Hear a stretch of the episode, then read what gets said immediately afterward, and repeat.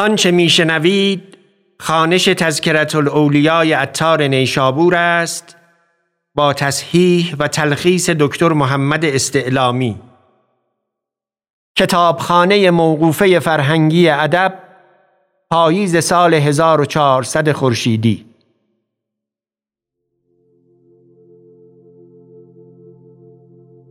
ذکر سمنون محب رحمت الله علیه.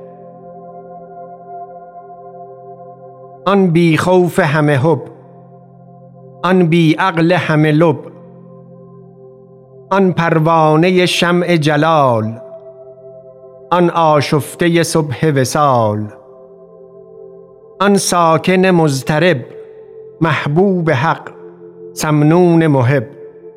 رحمت الله علیه. در شعن خیش یگانه و مقبول اهل زمانه و التف مشایخ بود. و اشارات قریب و رموز عجیب داشت و در محبت آیتی بود. و جمله اکابر به بزرگی او اقرار کردند و او را از فتوت و محبت سمنون محب خواندندی. و او خود را سمنون کذاب خواندی. صحبت سری یافته بود و از اقران جنید بود. و او را در محبت مذهبی خاص هست. و او تقدیم محبت کرده است بر معرفت. و بیشتر مشایخ معرفت را بر محبت تقدیم داشتهاند.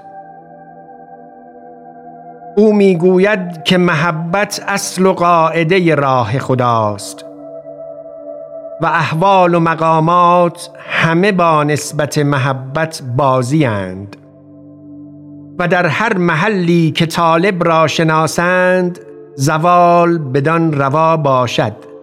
در محل محبت به هیچ حال روا نباشد. مادام که ذات او موجود بود. نقل است که چون به حجاز رفت اهل فید او را گفتند ما را سخن گوی. بر منبر شد و سخن می گفت مستمع نیافت.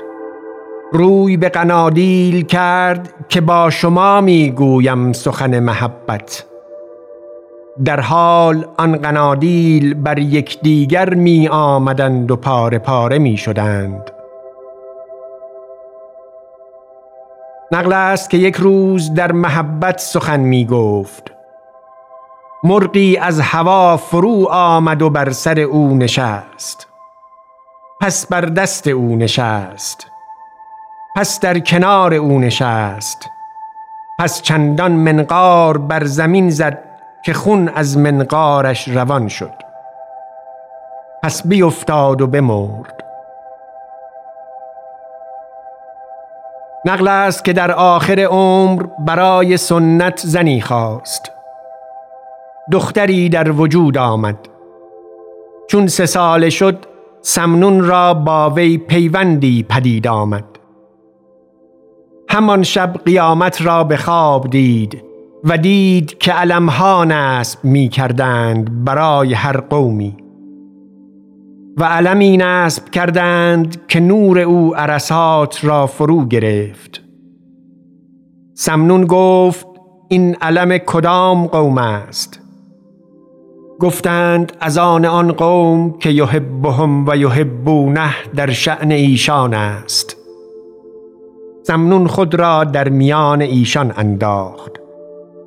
یکی بیامد و او را از میان ایشان بیرون کرد.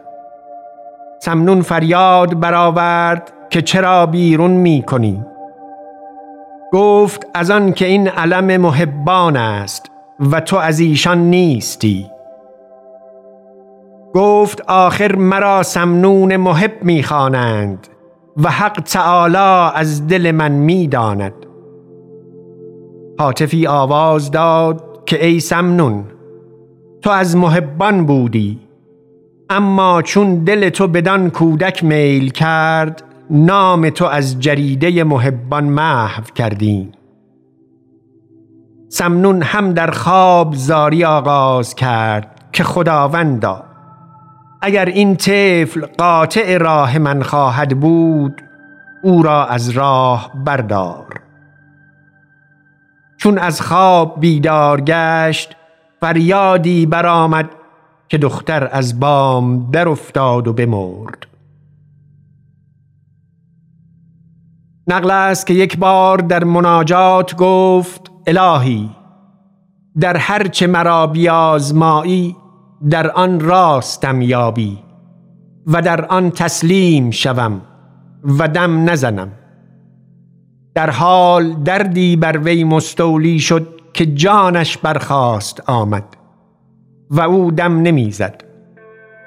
بامداد همسایگان گفتند ای شیخ دوش تو را چه بود که از فریاد تو ما را خواب نیامد؟ و او دم نزده بود. اما معنی او در صورت آمده بود و به گوش مستمعان رسیده. تا حق تعالی بدو باز نمود که خاموشی خاموشی باطن است. اگر به حقیقت خاموش بودی همسایگان را خبر نبودی. یعنی که چیزی که نتوانی مگوی. پرسیدند از فقر. گفت فقیر آن است که با فقر اونس گیرد چنان که جاهل به نقد. و فقیر را از نقد چنان وحشت بود که جاهل را از فقر. و گفت تصوف آن است که هیچ ملک تو نباشد. و تو ملک هیچ چیز نباشی. و سلام